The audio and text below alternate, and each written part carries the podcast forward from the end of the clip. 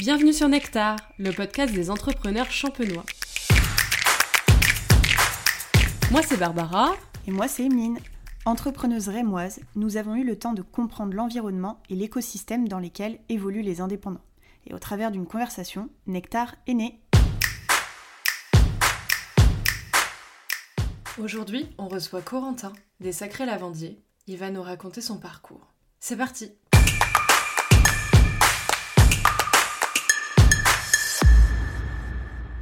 Bienvenue pour ce troisième épisode de Nectar. Euh, Aujourd'hui, on, on, reçoit euh, un invité euh, qu'on ne connaît pas et qu'on va découvrir ensemble. On est ravis euh, d'accueillir Corentin à notre micro. Euh, il fait partie de ceux qui ont candidaté. Corentin, comment tu vas? Ça va bien et vous? Ça va. Très bien, merci. On va commencer par euh, le début. Mmh. Est-ce que tu peux te présenter, euh, nous dire ce que tu as envie de nous dire et euh, bah voilà, on te laisse la parole. Alors bah Corentin, 27 ans, je suis rémois depuis maintenant 7 ans et j'ai lancé ma boîte Les Sacrés Lavandiers, donc un pressing éco-responsable en collecte et livraison depuis, et bah je vais fêter mes un an mercredi. Ok, Cool. Ouais, c'est une super date du coup euh, d'enregistrement. C'est ça.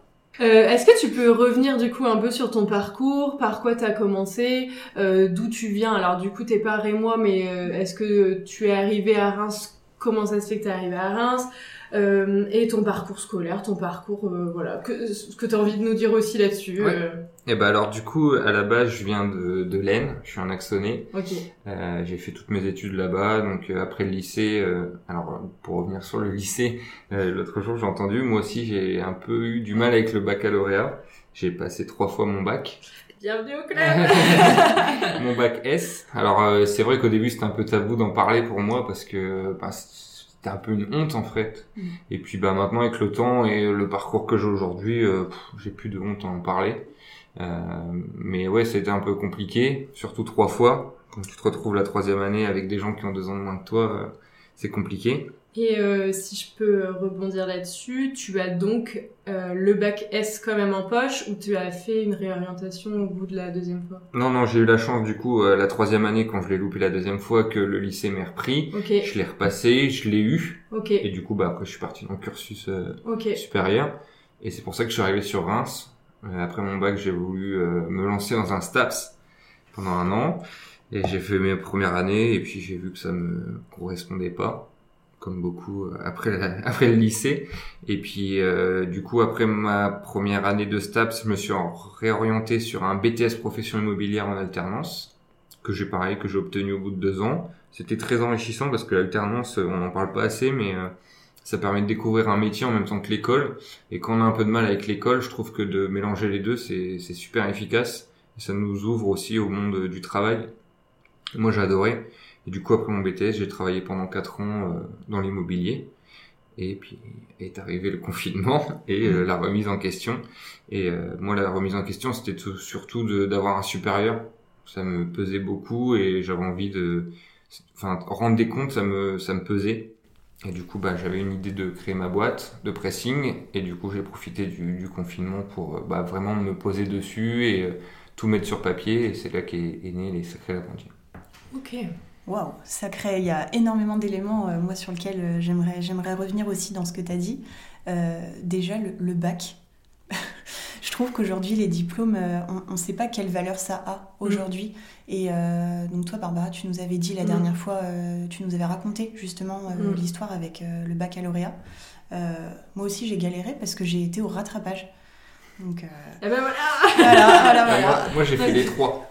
Ouais. Première fois, je l'ai loupé. Pareil. La deuxième fois, je suis le rattrapage. Troisième fois, je l'ai eu, et je l'ai eu à 10-34 hein, la ouais, ouais. ouais, mais moi, par rapport à du coup toi, euh, j'étais pareil en bac S.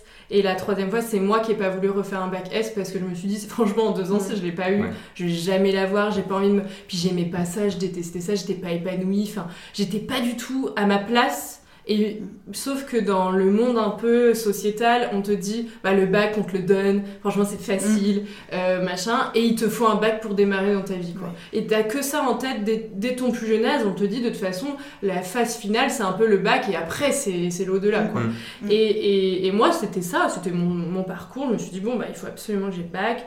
Euh, bon bah on va passer le bac on va passer le bac S parce qu'apparemment c'est celui que tout le monde doit faire voilà moi c'est le meilleur c'est le meilleur donc apparemment voilà donc du coup euh, je me suis retrouvée là-dedans et en fait euh, j'étais complètement euh, à l'ouest total et par, quand j'ai loupé deux fois mon bac, avec mes parents, on a pris la décision que c'était mort que je refaisais pas ça. Et après, j'ai eu une chance incroyable, c'est de rencontrer quelqu'un qui m'a accompagnée pour la suite. Et du coup, je me suis réorientée dans un bac pro. Euh, et qui a été évidemment beaucoup plus adapté. Enfin, c'est même pas une adaptation, c'est que là c'était vraiment un revirement totalement de situation. Mais euh, aujourd'hui, je trouve qu'on met pas assez en avant les bacs pro, les bacs techno, et, et, je trouve que c'est tellement dommage parce qu'ils apportent, ils apportent énormément de connaissances, de professionnalisme et tout. Et moi, j'ai été euh, beaucoup plus à ma place.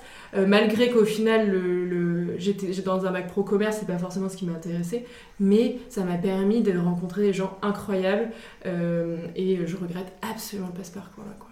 Donc voilà, je, je suis revenue euh, sur ça, mais en tout cas, ah bravo pour quand même avoir eu ton bac. mais, euh, mais je trouve que c'est difficile aujourd'hui de, de, le dire haut et fort que bah, on a galéré, et bah ouais, on a galéré au bac quoi. Puis c'est stressant parce que tu as la liste euh, tu, vois en fait euh, si tout le, monde, tout le monde a le bac ou pas, tu as la liste, il n'y a pas ton nom, tu dis eh merde, mm. et merde. Et je trouve qu'aujourd'hui le bac c'est un trophée, c'est une étape de la vie que tu dois passer. Mais au final, est-ce qu'aujourd'hui on, se sert vraiment de ce qu'on a appris au bac? C'est peut-être voilà il y, a des sujets moi je trouve que l'histoire euh, la géographie même les maths les français les langues tout ça c'est intéressant bah, les maths, euh, je trouve que ça dépend. Non, mais enfin, est-ce que quelqu'un a réutilisé les intégrales? Je ne suis pas sûre. On parle de Pythagore. Franchement, euh, pourquoi ne pas, euh, ouais, effectivement, amener d'autres.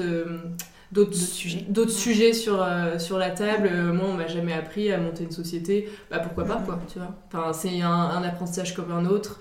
Ça peut être aussi autre chose, moins théorique, beaucoup plus des cas pratiques. Enfin voilà, bon après c'est un débat qui peut être. Euh, on pourrait faire un sujet complet sur ça. Des choses qu'on pourrait apprendre à l'école, c'est euh, c'est des choses toutes bêtes, hein, mais euh, quand on rentre dans la vie active, enfin moi je sais pas remplir une feuille d'imposition, mhm. je crée une société, mhm. enfin c'est des choses que je trouve qu'on pourrait apprendre à l'école parce que c'est quand même quelque chose quand tu vas être grand entre guillemets, c'est des choses qu'on va te demander tout de suite.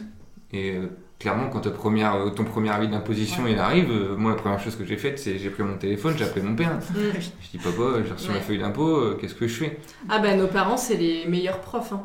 ah bah oui, clairement. Parce que c'est les profs de la vie en fait. Hein, c'est vrai que l'école c'est un parcours aujourd'hui. Enfin moi j'ai plein d'exemples. Hein, de gens que je connais, mon petit frère qui a fait un parcours scolaire, aujourd'hui ça lui a servi à rien, maintenant il mm. travaille, ma copine c'est pareil, elle a eu son bac elle, après elle est partie un an en fac d'anglais.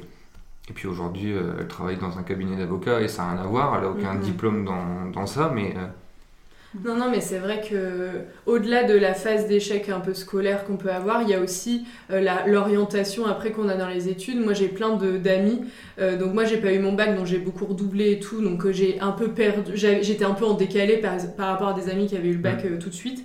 Et par contre, eux se sont plantés. Enfin, plantés. Non, ils ont juste étaient dans un, une, une, orientation qui pensait être bon, mais en fait ils étaient, ils étaient à côté de la plaque. Que moi, du coup, j'ai mis plus longtemps à avoir mon bac, mais au final, on se retrouve presque au même niveau. C'est juste que eux, bah, ils ont eu plus de mal à trouver leur voie dans les études que moi. Après, derrière, je suis partie dans mes études direct dans les bonnes. Toi, je sais qu'Emeline, T'as eu un deux ans à la fac euh, qui était mm. qui avait rien à mm. voir, c'est ça hein? Ouais, en fait, moi je suis sortie d'un bac ES, euh, e donc euh, éco, et je me suis dirigée vers la faculté euh, parce que bah, aussi les profs ne, ne, croyaient pas en moi, il faut le dire. Euh, et du coup, je me suis tout simplement dirigée vers euh, la faculté de Reims et j'ai fait du droit. Donc totalement, totalement différent aussi de, de, de ce que je propose aujourd'hui en, en, Presta. Mhm. pourquoi le droit? Je ne sais pas. Honnêtement, je ne sais pas. pourquoi la faculté? Je ne sais pas non plus. Je pense que la fac, c'est un milieu qui est compliqué. Mhm. Euh, il faut savoir être rigoureux, il faut savoir euh, voilà, se, se, se, prendre en main aussi tout seul. Mais ça m'a appris aujourd'hui à, bah déjà, c'est grâce à la faculté que je bois du café aujourd'hui. Je sais pas si c'est Anecdote, impossible. mais, mais, mais voilà, c'est c'est du travail. Et puis, euh, et puis voilà, je savais qu'après, le droit n'était pas fait pour moi, donc je me suis réorientée en communication.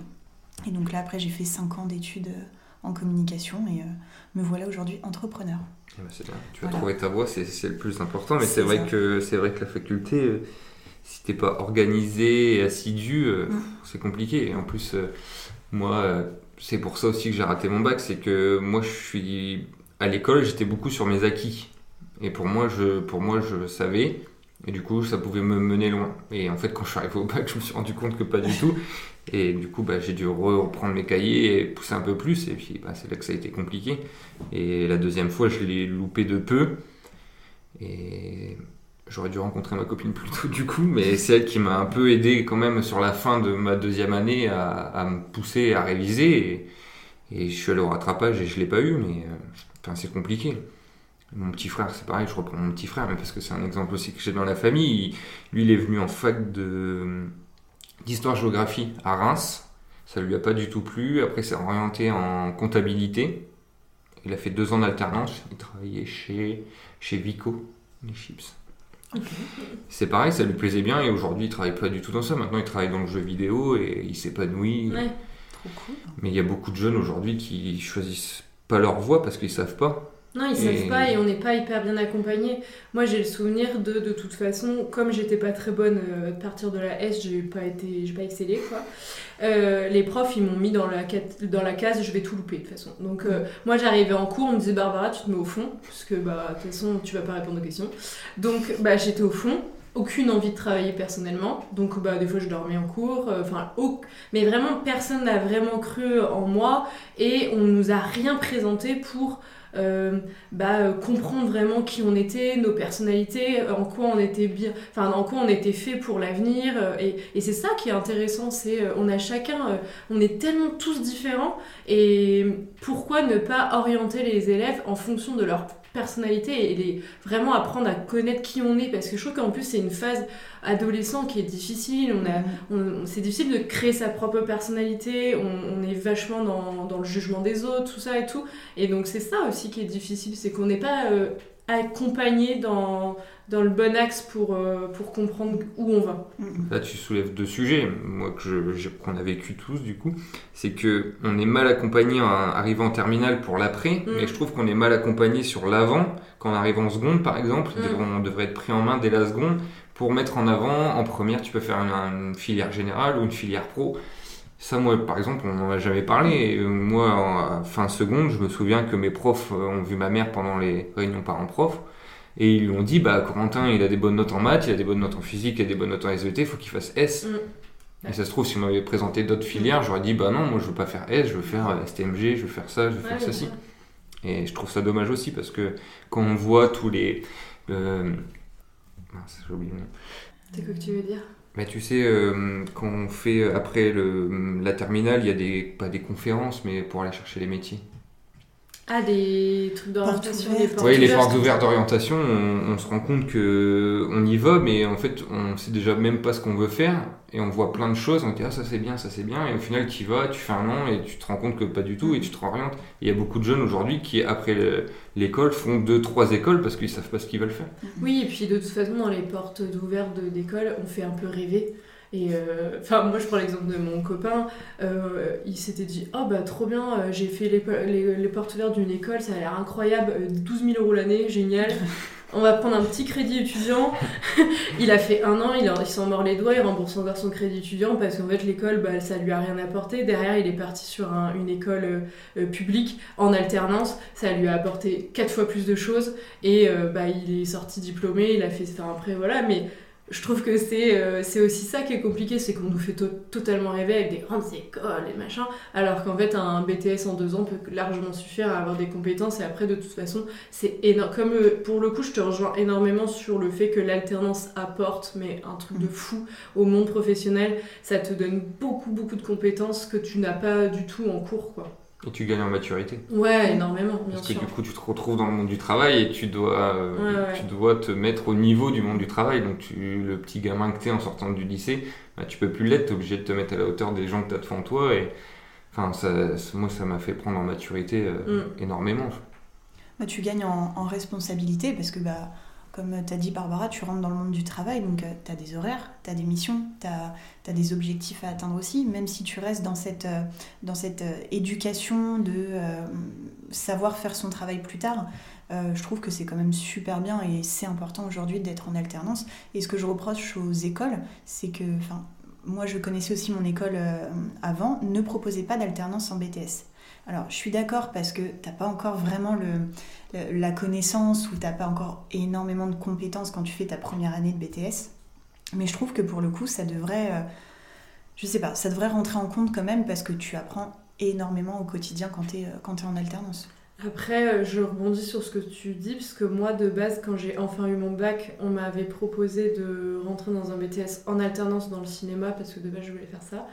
Et euh, en fait, aucune entreprise te prend quand tu sors du Mhm. bac. Mhm. C'est très compliqué en fait de trouver une, une entreprise en alternance sur du bac- parce que bah, pas- ils te demandent un bac plus 5 déjà les- dans les stagiaires. Donc, euh, non, mais ils te demandent 1000 compétences alors que bah, c'est justement t'es là pour apprendre. Et j'ai jamais pu trouver d'alternance. J'ai été dans une IUT qui eux n'avaient pas d'alternance du coup dans dans ma formation. Mais du coup c'est à double tranchant. Ouais. Je suis assez d'accord avec toi, mais en fait les entreprises doivent aussi faire des efforts dans ce cas-là.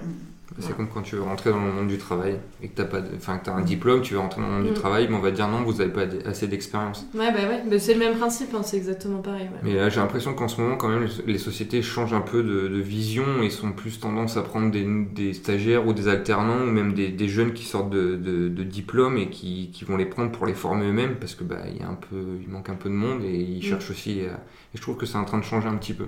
Ouais, c'est possible. Après, ça coûte moins cher aussi pour les entreprises. Bah, c'est ça, c'est que les entreprises, dé- déjà, elles ont des aides quand elles, euh, quand elles, quand elles prennent des alternants.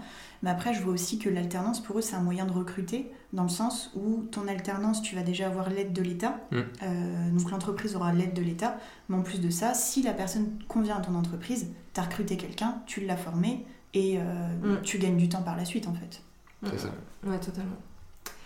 Bon, c'est un peu éloigné du sujet. On va peut-être se recentrer un peu. Euh, Est-ce que, Corentin, tu peux nous présenter Sacré Lavandier? Ouais, alors les Sacrés Lavandiers, c'est hum, un pressing que j'ai créé. Euh, c'est un pressing euh, éco-responsable en collecte et livraison à domicile ou sur le lieu de travail. Parce qu'en fait, je me suis rendu compte que à domicile, tout le monde n'habite pas sur Reims et que euh, en faisant sur le lieu de travail, je pouvais toucher beaucoup plus de clients. Bien sûr. Et euh, moi, je suis parti d'un constat en fait d'amis qui revenaient vers moi en me disant ah c'est dommage le pressing, c'est mal repassé, c'est mal nettoyé ou c'est détérioré, c'est déjà arrivé. Et euh, je me suis dit c'est quand même dommage d'avoir des vêtements assez haut de gamme parfois où sur l'étiquette d'entretien c'est écrit nettoyage professionnel et que ça soit pas à la hauteur. Du coup j'avais cette idée de pressing, le confinement est tombé, du coup je me suis posé dessus et je me suis dit bon quitte à ouvrir un pressing, autant ouvrir quelque chose qui se démarque des autres et apporter une originalité. Du coup, ben, je me suis posé, j'ai cherché, et puis je trouvais pas trop, et par pur hasard, un jour sur TikTok, je tombe sur un TikTok de quelqu'un qui faisait de la collecte et livraison au Canada. Je me dis, super, super idée. Je me pose, je regarde en France, et ça n'existait pas trop, à part sur Paris. Mm. Je me suis dit, bon, c'est peut-être le moment de, de développer ça. Du coup, j'ai fait ça, et puis ben, je suis parti aussi sur l'éco-responsabilité, parce que c'était un point important, je trouve, surtout aujourd'hui. Du coup, j'ai enlevé, euh, pour la petite histoire, euh, tous les cintres en, acier qui sont très peu recyclés. Aujourd'hui, je crois que sur la consommation française, on recycle 5 ou 15% de, tous les cintres, donc c'est énorme. Et euh, du coup, moi, je les ai remplacés par des cintres en carton, recyclés et recyclables. Et j'ai enlevé aussi bah, les housses de protection quand en fait, on rend les vêtements clients, mais des housses de protection. Aujourd'hui, elles étaient en plastique pour la majorité. Et du coup, moi, j'ai pris des housses biodégradables en fécule de pommes de terre, donc 100% biodégradables. Et euh, bah voilà, c'était du coup l'idée que j'ai eue, c'est la collecte et livraison pour euh, bah, simplifier l'accès au pressing. Parce que aussi, ça, j'avais des retours sur euh, bah, trouver une place pour déposer sa couette, se, la transporter dans tout Reims pour aller chez le pressing, c'était c'était pas facile. Et du coup, j'ai voulu apporter ça. Et puis bah, aussi via une application euh, qu'il y a sur les smartphones pour bah, réserver son créneau de collecte, son jour de collecte, et puis payer en ligne, tout simplement. Ok. Donc si je résume, en fait, moi demain je bosse dans une entreprise qui est au centre de Reims, par Ouais. exemple. Euh, je fais appel à toi en disant je veux laver euh, ma couette ou euh, ce, ce plaid ou n'importe quoi. Toi, tu viens la chercher directement à l'entreprise, là où je travaille, et tu me la ramènes le soir, le lendemain Tu me la ramènes quand? Euh, Alors je peux te la ramener soit euh, dans la journée, donc là il y a un forfait express qui s'appliquera parce que bah, du coup ta commande va passer devant toutes celles que Mhm. j'ai déjà en attente, donc Mhm. forcément il faut que j'aille plus vite, donc euh, il y a un forfait express qui s'applique. Et euh, du coup je te la rends le soir, ou sinon moi mon délai c'est 48 à 72 heures maximum. Ça va quand même, je trouve Ouais, que c'est hein. court, c'est bien. hein. J'essaye de, de- de- d'être le plus rapide possible parce que je sais aussi que ça c'était un point euh, sur certains clients. euh, parfois ils attendaient 2-3 semaines avant d'avoir, euh, d'avoir leurs vêtements et moi je voulais vraiment que. Parce qu'en fait, par- moi je fais beaucoup de costumes par exemple actuellement et des chemises et je sais que c'est des hommes qui ont besoin d'avoir leurs costumes donc euh, je me dis qu'il leur faut rapidement donc j'essaye de, de toujours tenir mes délais. Après, quand je peux pas les tenir, je le dis à mon client. Après, sur, selon certaines pièces, je sais que ça va me prendre plus de temps donc je préviens le client mais souvent je suis dans les 48-72 heures maximum. Ok, trop bien. Et alors, comment euh, on devient entrepreneur en plein confinement et quand on n'y connaît pas grand-chose? Bah, c'est très compliqué, surtout qu'au début j'ai tout fait tout seul. Euh, bah, on va un peu de site internet en site internet euh, et on en revient aussi au fait qu'on n'apprend pas ça à l'école. Mais euh, bah, on va de site internet en site internet, comment monter sa société, à qui faire appel. Du coup, moi dès le début, à la sortie du confinement, j'avais tout noté sur un cahier, tout ce que je voulais faire. Et du coup, je me suis tout de suite orienté vers une experte comptable qui, elle, m'a accompagné dans la création de mon business plan. Parce que ça, c'est pareil, c'est une phase la plus importante. En fait, le business plan, c'est toutes tes projections sur 5 ans, sur ton chiffre d'affaires, ça présente ta société, et c'est ce qui va permettre aussi, quand tu vas aller voir les banques, d'appuyer ton dossier en disant, bah voilà, l'expert comptable, moi, me certifie que euh, dans les 5 prochaines années, mon chiffre d'affaires va évoluer comme ça, c'est rentable, c'est pas rentable. Et ça, c'est, c'est, on peut pas le faire tout seul. Au début, je voulais le faire tout seul, mon business plan, parce que sur Internet, on trouve des, des modèles, mais c'est, hyper compliqué. Ça va plus loin qu'un simple modèle sur, euh, sur Internet. Ah bah oui. Ah là on en revient aux mathématiques, mais euh, enfin sur un business plan, mais faire son chiffre d'affaires à X années, euh, c'est, enfin moi je je pouvais pas le dire. Oui, puis se rendre compte euh, bah, de ses tarifs, de tout prendre en compte. euh, et puis, on peut, je sais pas, enfin, du coup, sur un business, j'en ai jamais fait, donc euh, je peux pas vraiment savoir, mais on évalue les potentiels clients qu'on va avoir, c'est ça hein? C'est ça. En fait, moi l'expert comptable m'a dit donne-moi ta liste de prix Mhm. et tu veux faire t'espères Mm. tu veux faire t'espères faire combien de clients par jour et le panier moyen. Mm. Donc je lui dit j'aimerais faire tant de clients par jour avec un panier moyen de temps. Donc elle a calculé sur la semaine, puis au mois, puis à l'année. Donc elle dit grosso modo ton chiffre d'affaires à la fin de l'année, si tu suis ça, ça sera ça. Ok. Et après, bah, elle prend en compte aussi bah, tous les frais extérieurs, donc euh, bah, l'URSSAF, euh, euh, l'achat de tes machines, donc tu fais un crédit, euh, tes l'électricité, ça, ça, ça, des choses auxquelles tu penses pas. Et, à- la fin, bah, ça fait ton bilan, et au bilan, bah, tu as ton chiffre d'affaires, tu as ce que tu as dépensé, et c'est, elle te dit, bah, tu feras un bénéfice net de temps, et bah, c'est rentable ou pas, parce que si ton, si ton bénéfice à la fin est négatif, c'est que t'es pas rentable. Bien sûr. Moi, ça, euh, quand j'étais devant le business plan sur le modèle PDF, tu te dis, bon, bah, comment je remplis les cases Je sais pas du tout le faire. Et du coup, euh, euh, on avait déjà un petit peu discuté, mais du coup, toi, Corentin, t'es es autodidacte, parce que comme tu dis, t'avais ce petit carnet où t'as tout noté pendant le confinement. C'est ça. T'as encore ce carnet ou Oui, il Ouais. est à mon local, euh, il, est bien rempli et les pages commencent à Ouais. se détacher parce que, bah, à force de mettre des devis dedans, des plaquettes, des Mm. trucs comme ça, bah, il, il a un peu grossi et les pages se décollent, mais ouais, j'ai tout gardé. Tout, tout. euh, et c'est marrant parce que quand je relis la première page de ce que je voulais faire à la base et quand je vois ce que je fais aujourd'hui, il y a un petit bout qui est resté, mais il y a beaucoup de choses qui ont changé.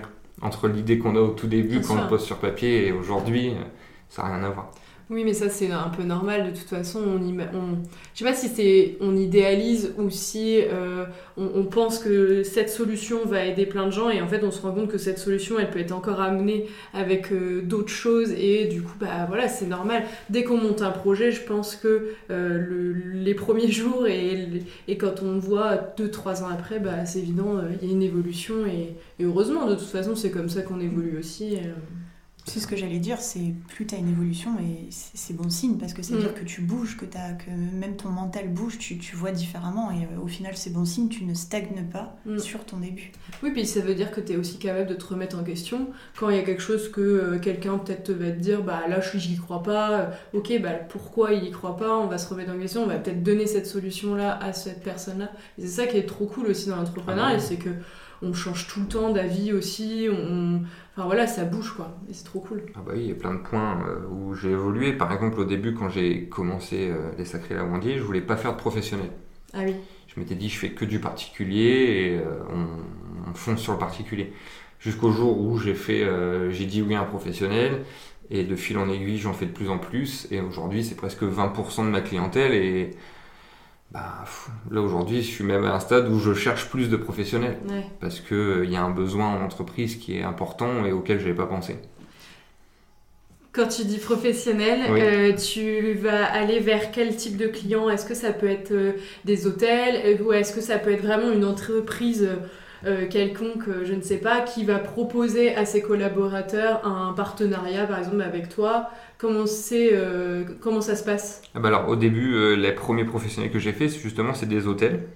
Parce que euh, ils avaient un besoin en hôtellerie sur notamment la prestation de nettoyage pour leurs clients qui étaient de passage et qui avaient un besoin de nettoyage.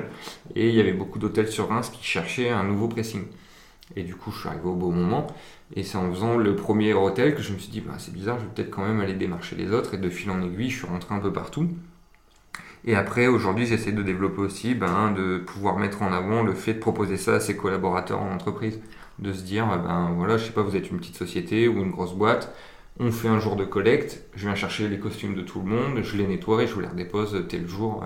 Et on fait un roulement comme ça, et c'est ce qui se passe dans d'autres euh, sociétés. Aujourd'hui, je fais aussi des maisons de champagne qui ont besoin euh, ben, pour les costumes, euh, les vêtements des salariés. Ok. Moi, j'ai une autre question. Oui. Euh, pourquoi ton entreprise s'appelle Les Sacrés Lavandiers Alors, c'est pareil, je voulais pas, euh, je voulais pas mettre, je sais pas, pressing euh, rémois ou. euh, et en plus, aujourd'hui, le mot pressing, pour euh, faire un aparté, il est mal utilisé en France parce que le, le pressing, en fait, c'est la méthode de, de repassage, en fait. Le pressing, euh, si on regarde le mot pur dans le dictionnaire, c'est la, la façon de repasser le linge et notamment à la presse. Mhm. Et du coup, aujourd'hui, euh, moi, mon nom officiel, je suis teinturier. Blanchisserie, teinturerie. Ah. Ok. Et non pas que je teins les vêtements, mais c'était le nom que quand tu regardes, euh, moi quand je suis référencé, mon code APE, je crois, c'est blanchisserie teinturerie. Ok. D'accord. Et le pressing est un peu mal utilisé en France. Mais voilà, je voulais pas mettre pressing rémois ou ce genre de choses. Du coup, je me suis dit, il faut que je trouve un nom original. Et pourquoi les sacrés lavandiers? Alors, je suis très fier, moi, d'être à Reims, parce que Reims m'a apporté beaucoup. Donc, du coup, euh, j'ai trouvé les sacrés, bon, du coup, pour la ville des sacres. Et lavandier, en fait, les lavandières, c'était l'ancien nom des dames qui lavaient euh, le linge dans les, euh, vous savez, dans les petites rivières, et on lavait comme ça à la main, et ça s'appelait des lavandières. L'ancien nom des gens qui lavaient le linge, c'était des lavandières. Donc je l'ai mis au masculin parce que, voilà, aujourd'hui, il n'y a que moi dans la société, et voilà, mais euh, du coup, de là est né les sacrés lavandiers. Et mon logo aussi représente aussi la ville des sacs, puisque j'ai mis Mm. un cintre pour rappeler mon métier, Mm. mais au bout du cintre, il y a un- une petite fleur de lys pour Ouais. rappeler la ville des sacres. Et euh, en fait, euh, quand moi j'ai lu ton nom, je trouve que c'est trop cool parce que moi, pour moi, la lavande, ça fait penser à- au propre. Mm. Enfin, Et du coup, je pensais vraiment que ton nom venait plutôt de la lavande que des lavandières. Mais t'es pas la seule. Ouais, à faire cette j'imagine. Mais non, non, c'est pas, euh, c'est pas. euh, Mais même d'autres sociétés qui utilisent le mot lavandière, quand tu vas sur leur site pour aller déjà aller te voir, euh, déjà aller te voir sur leur site, ils font référence à la lavande. Après, ils utilisent un petit peu ça, mais c'est pas la, la vraie dé- définition du mot lavandière. Ok, bah c'est super intéressant. Ouais, super anecdote. Moi, j'avais pensé à la lavande parce que hum, on m'a toujours dit que la lavande, l'huile essentielle de lavande, aidait à dormir. Du coup, je me suis dit, bah, t'es un peu dans ce, dans ce truc-là de euh, repos, de sommeil, que tout soit bien propre et tout quand tu vas dormir. Mais en fait, pas du tout. Pas du tout. Voilà, on avait tout faux. voilà. Donc ouais, c'était vraiment de chercher un nom en rapport avec, euh, avec la ville des Sacres et euh, bah, le métier de, de Ouais, ouais. teinturier. Et je voulais que ce soit original, je voulais pas mettre euh, pressing rémois ou pressing Mm. 51. Je trouvais ça pas... C'est vrai que Oui, puis c'est plus élégant, euh, un, un nom comme ça. oui, pressing, ça fait. Ça peut vite faire cheap un peu. Ouais, c'est le pressing au coin de la rue. Quoi. Ouais, voilà, là, c'est sacré ça. lavandier, c'est tout de suite un peu Ouais, plus ça fait un peu haut de gamme, quoi. distingué. Mm, Exactement. Et c'est là où je voulais, bah, après si vous été voir un petit peu mon site internet, c'est là aussi où j'ai voulu m'orienter sur euh, du haut de gamme. Aujourd'hui, c'est ce que j'essaie de faire. Et euh, par rapport à, à d'autres pressings peut-être, mais moi, je veux surtout faire de la qualité avant la quantité. C'est pour Mhm. ça qu'encore une fois, je préfère dire à des clients, non, ça prendra pas deux jours, mais une semaine, parce que je veux m'appliquer à lui rendre bien. Mhm. Alors que je pourrais lui dire, je vous le fais en deux jours, et peut-être bâcler le travail, et c'est pas l'intérêt que j'ai. Ouais, bien sûr.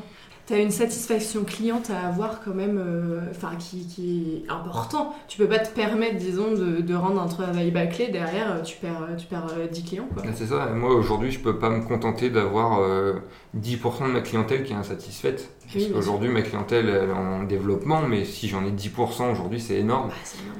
Et c'est pour ça que je m'efforce de faire mon travail du mieux possible et surtout de rendre quelque chose de, de qualitatif mais aujourd'hui, par exemple, quand on regarde mes avis Google, je les développe. Bah, c'est pareil, c'est toujours un peu compliqué de mm. penser à dire à son client, mettez un avis Google. Mais aujourd'hui, j'ai que des 5 sur 5 sur Google et que des bons avis.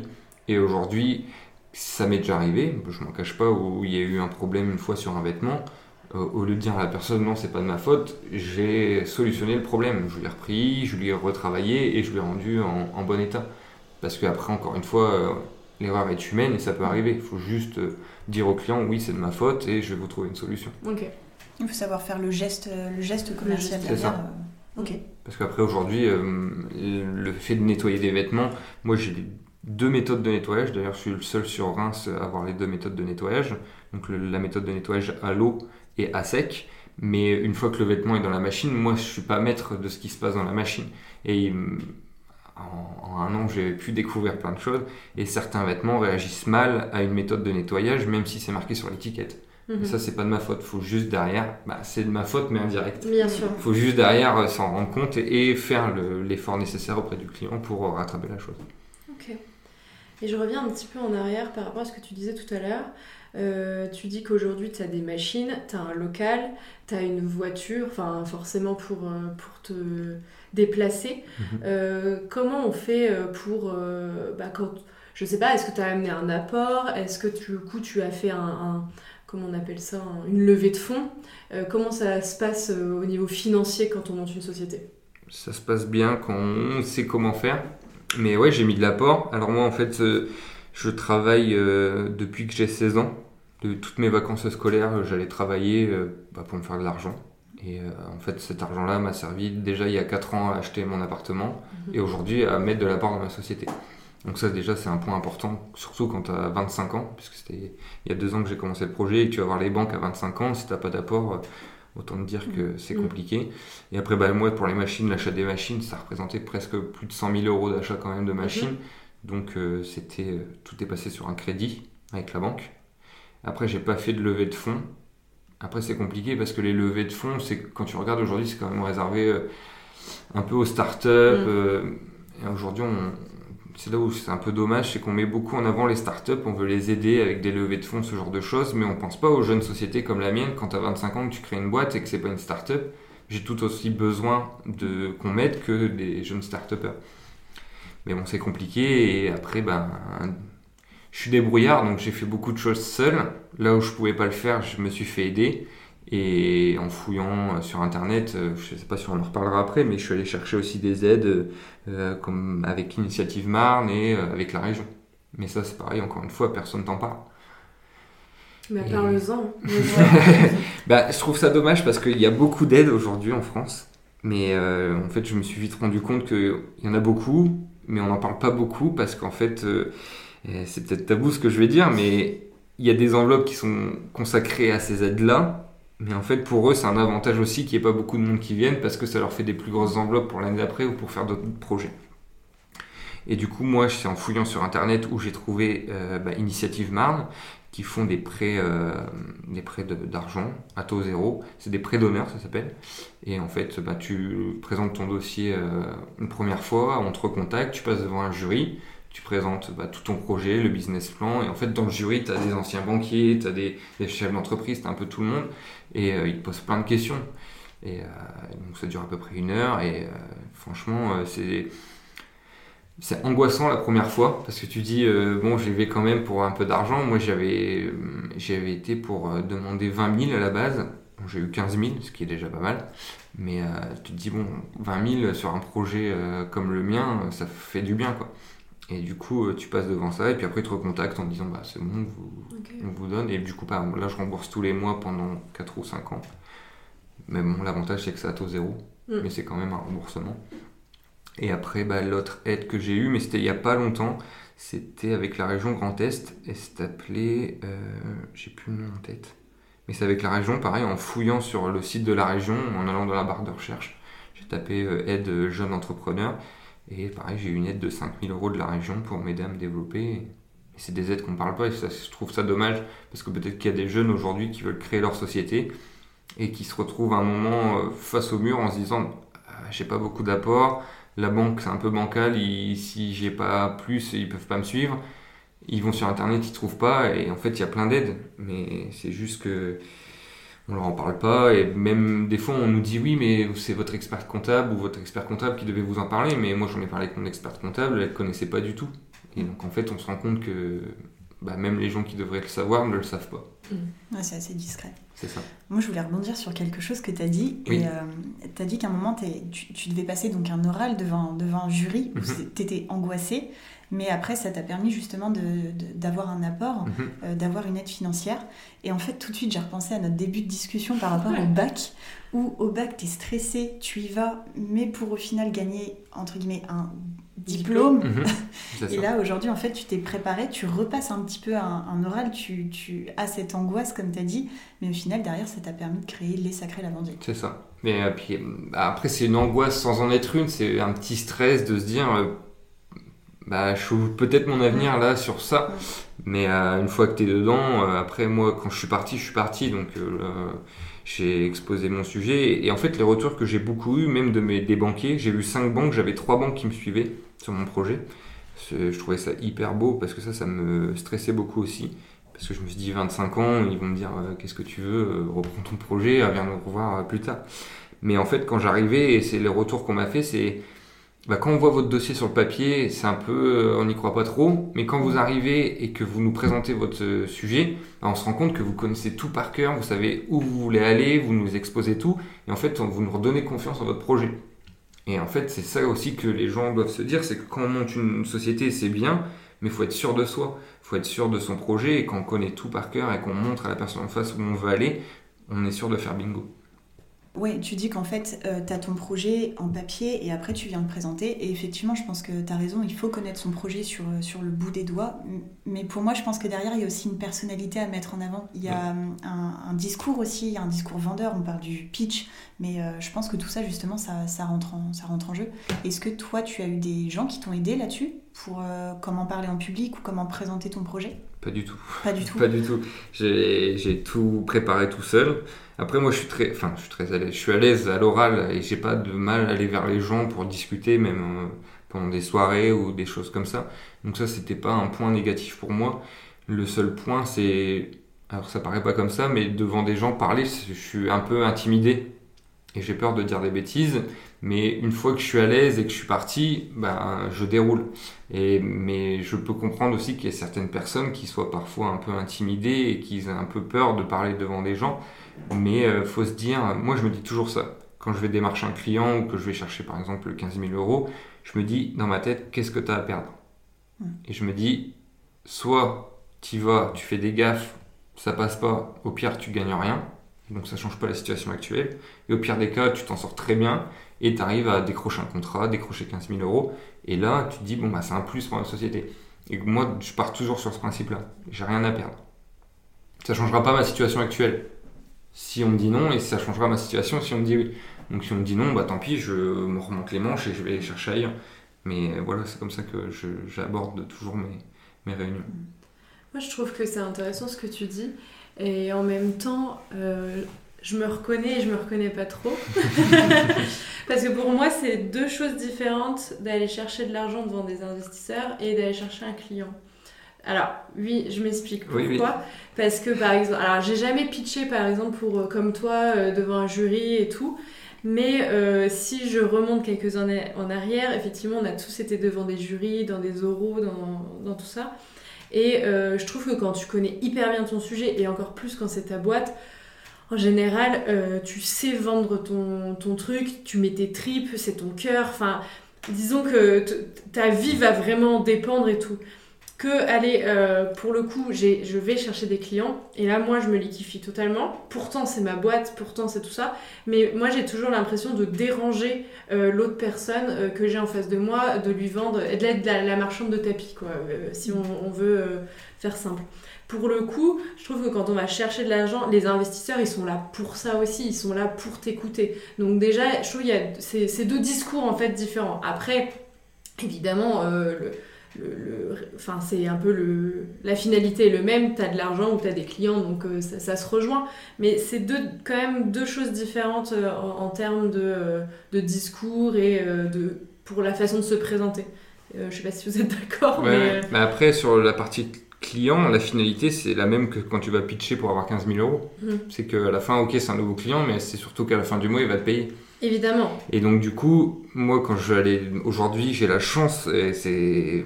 Euh, voilà, ça va faire un an, et si un an en arrière, on m'avait dit ça, j'aurais dit, mais enfin, c'est pas possible. Aujourd'hui, j'ai la chance d'être référencé au Crayère, de travailler avec la 7 champenoise, donc qui sont des beaux établissements.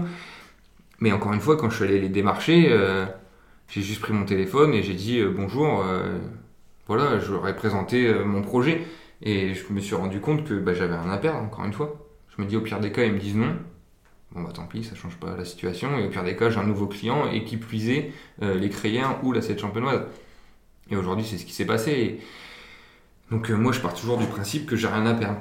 Mais après, tu vois, le client à la fin, c'est, mais c'est, c'est peut-être tabou, mais souvent en France, c'est un peu tabou, mais c'est de l'argent. À la fin, c'est un nouveau client, mais c'est surtout un client qui va te payer. Et quand tu as une boîte, euh, on regarde pas le nombre de clients que tu as, c'est le chiffre d'affaires que tu fais à la fin du mois. Et donc, euh, moi, plus j'ai de clients, plus j'ai de, de rentrée d'argent, et plus à la fin du mois, je fais un bon chiffre d'affaires. Donc, euh, c'est comme ça que j'aborde toujours mes, mes clients, et jusqu'à aujourd'hui, ça fonctionne. Ok. De nature, t'es quelqu'un comme ça qui, alors, qui fonce, mais vraiment pas négativement, qui fonce en disant j'ai rien à perdre et je teste. Ou euh, donc t'étais comme ça déjà avant, ou c'est le fait de créer ta société, c'est tes proches qui t'ont poussé aussi, qui t'ont dynamisé un petit peu? Non, non, j'ai toujours été comme ça. euh, Enfin, les gens qui me connaissent depuis des années, j'ai toujours été fonceur et euh, voilà, euh, on adviendra que pourra. Peur de rien, quoi. C'est ça. Parce que bah, pff, je pars du principe où. alors, c'est vrai que quand tu vas voir un client, par exemple, tu te dis, bon, bah, je vais peut-être le déranger, comme tu dis, mais bah, quand tu vas démarcher un client, tu le vois vite si tu le déranges. hein. Euh, souvent, il veut vite euh, mettre fin à la discussion et voilà. Et après, en fait, c'est ton discours d'accroche. Et en fait, c'est la première minute. Si tu es convaincant sur la première minute, tu l'accroches et après, tu fais ça. Mais ouais, j'ai toujours été eu ce tempérament euh, d'aller de l'avant, un peu la tête baissée et ça m'a pas toujours été à mon avantage, mais ouais, j'ai pas, pas peur d'aller vers les gens et de, de demander des choses parce que encore une fois, aujourd'hui t'as pas et tu peux avoir, mais si on me dit non, bah c'est pas, c'est pas grave, hein. ça change pas ma vie et je trouverai d'autres clients. Au moins, tu regrettes pas d'y avoir été. Tu regrettes ça. pas de ne pas y avoir été, en. Non, c'est ça. En fait, tu vis toujours avec le fait de ne jamais rien regretter et ne pas avoir de remords, quoi. C'est ça. Parce que moi, surtout dans, dans ce que je fais, c'est de se dire, euh, ben, je vais pas aller voir ce client-là et peut-être que lui, il avait un besoin au moment où j'y suis pas allé et il va aller voir un concurrent et ils vont décrocher un contrat avec lui. Et là, je me dirais, mince, j'y suis pas allé et aujourd'hui, je sais pas, il donne peut-être 2000 balles par mois à une autre société pour faire ce que moi j'aurais pu lui proposer. Et là, tu dis, là, tu as des regrets. Alors que si tu avais été le voir tout de suite, euh, bah, peut-être qu'il t'aurait dit euh, oui à toi et pas aux autres. C'est logique. Euh, du coup, Corentin, on voulait aussi revenir sur euh, l'aspect éco-responsable de ta marque. Est-ce que tu peux nous en dire un peu plus? Ouais, bah, j'ai voulu du coup bah, développer euh, la partie éco-responsable. Donc je me dis pas écologique, mais éco-responsable parce que je peux pas être écologique dans ce que je fais. Mais j'ai fait des efforts là où j'ai pu les faire, donc notamment sur les cintres, comme je dis tout à l'heure, et sur les housses. Et mon véhicule de collecte et livraison, c'est un véhicule électrique. Et en fait, aujourd'hui, je me rends compte que euh, j'ai fait le bon choix parce qu'aujourd'hui, les grosses sociétés ou les sociétés classiques euh, misent beaucoup sur le RSE. Et quand tu viens, toi, présenter ton truc et que tu dis, bah, moi, je fais ça, ça, ça comme effort, ça fait la différence avec une société qui en fait pas du tout. C'est une valeur en plus. Ouais, c'est une valeur ajoutée. C'est une valeur pour ton business, mais aussi c'est une valeur personnelle pour toi. Oui, oui, oui, parce que j'ai voulu euh, faire des efforts et euh, surtout actuellement. Après, je sais que d'un autre côté, je me dis bon, bah, c'est pas moi à ma petite échelle qui vais faire un effort, mais au moins j'aurais pas, j'aurais pas le regret de ne pas l'avoir fait. Ok. Oui, puis de toute façon, c'est quand même euh, hyper important maintenant en 2023 de penser en fait juste responsable dans, dans les actions qu'on a au-delà euh, de comme tu dis en soi euh, ton, ta société peut pas dire qu'elle est écologique puisque bah un pressing on, on utilise plein de plein de produits de l'eau enfin donc forcément l'acte n'est pas forcément écologique mais pour le coup de toute façon il y a un besoin il y a des gens qui en ont besoin donc autant le rendre responsable au maximum en tout cas dans, dans, dans dans ta quotidien. quotidien. euh, donc, euh, donc voilà, et c'est tout à ton honneur. Et effectivement, comme tu dis, les entreprises, elles sont très axées RSE et, et, et ça sera. Enfin, ça peut faire que la différence par rapport à un pressing où on va. Euh, enfin, moi, j'ai que les, les, images de pressing euh, où on va à Carrefour ou à Leclerc et, et je pense qu'ils sont pas très responsables dans, dans, dans, leur vente, dans tout ça. Quoi. Leclerc a arrêté les prospectus. Oui. Très peu d'engouement. euh, bah, bah, du coup, on va finir notre petit épisode avec euh, un jeu, comme euh, à chaque fin d'épisode. Encore un, un, nouveau jeu qu'on propose. Euh, alors, tout simplement, on va te poser des questions. On a une minute et Mhm. tu réponds que par oui ou non. Tu ne dis rien d'autre. Tu dis que oui ou non. Tu commences? Je commence. Tu es fier d'avoir créé les Sacrés Lavandiers? Oui, Aimes-tu te lever le matin pour aller travailler? Oui, Penses-tu un jour créer une autre entreprise? Oui, Est-ce qu'aujourd'hui tu te payes? Non, Si demain on te propose un CDI, tu dis quoi? Non, Est-ce que tu fais tes lessives chez toi? Oui, Es-tu heureux dans ton business aujourd'hui? Oui, Une tache de vin rouge, est-ce que ça s'enlève facilement? Oui, Est-ce qu'il t'arrive de procrastiner? Oui, Est-ce que tes proches, donc amis, famille, te soutiennent? Oui, Travailles-tu le week-end? Oui, As-tu déjà abîmé un vêtement? Oui, Est-ce que tu es contente de ton, chi- de ton chiffre d'affaires en ce moment? Non. Tes clients sont essentiellement champardonnés oui, Y a-t-il des clients exigeants et relous? Oui, Es-tu écolo dans ta vie de tous les jours? Oui, Selon toi, y a-t-il un âge pour entreprendre? Non, Conseillerais-tu d'entreprendre? Oui, Entreprendre, ça a été facile? Non, Et dernière question, est-ce que tu as aimé enregistrer l'épisode? Oui, Trop cool. Et euh, pour finir vraiment l'épisode, on a toujours euh, l'habitude donc euh, de demander une petite inspiration. Euh, donc tu peux nous dire vraiment ce que tu as envie, ça peut être euh, rien à voir avec l'entrepreneuriat, ça peut être un film que tu as apprécié, une chanson. Voilà, l'inspiration que tu as envie de nous donner aujourd'hui. Bah alors, je ne vais pas conseiller un livre parce que je suis pas du tout un grand lecteur, j'aime pas du tout lire. Euh, moi, ce que je vais juste dire, c'est que euh, ceux qui nous écoutent et qui ont envie d'entreprendre, croyez en vous, croyez en vos rêves, foncez, et au pire des cas, vous pourrez récolter que du positif. Parfait. Très belle inspiration. Exactement ça. tu veux la dire? Euh, Vas-y, parce que moi j'avais pas. Ok. Euh, moi, je vous conseille le blog Bon Pote de Thomas Wagner. Euh, c'est une vraie référence dans l'actualité éco-responsable. Il fait des articles vraiment super intéressants. Et euh, voilà, je conseille à tout le monde d'aller faire un petit tour sur ce site. Euh, c'est vraiment bienveillant et ça donne des. enfin, c'est même pas des moralisateurs, c'est vraiment on explique des situations, on donne des solutions. Et, euh, et voilà, je trouve ça vraiment top. Même sur Instagram, il donne plein de, plein de posts trop cool. Donc allez faire un tour. Et moi, mon... alors je sais pas si c'est une inspiration du moment, mais c'est la marque de Reims légendaire. Euh, je voulais juste en parler aujourd'hui. Donc légendaire, en fait, c'est un projet commun des grands acteurs euh, de- du Grand Reims.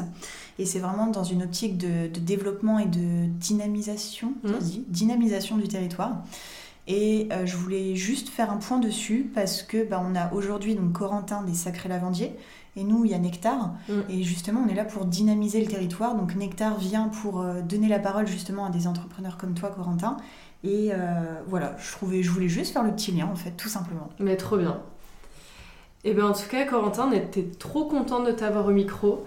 Merci de bah, nous avoir envoyé ce message euh, parce qu'on ne sait pas si on serait venu vers toi naturellement, mais en tout cas, on était trop contente euh, de découvrir ton entreprise, ta personnalité et ton engouement pour l'entrepreneuriat.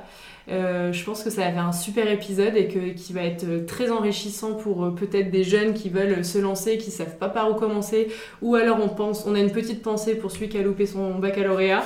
euh, voilà, rien n'est une finalité et c'est ça euh, justement que nous on essaye de faire au quotidien avec Nectar, c'est de mettre en avant euh, les entrepreneurs de la région. Donc euh, merci à toi. Oui, merci beaucoup. Je trouve que tu avais un, super discours et c'était un, un, agréable échange, vraiment. Eh ben, merci à vous, c'était très sympathique. Et euh, on a pu échanger sur plein de choses et j'en suis ravi. Et surtout, bah, croyez en vous et, et foncez. Super. Où est-ce qu'on peut te retrouver quand même si tu veux faire ta petite com euh, C'est la fin de l'épisode, je t'en prie. Eh ben Instagram, Facebook, Les Sacrés Lavandiers. Euh, vous avez toutes les informations. Sur mon site internet aussi, euh, lessacréslavandiers.fr.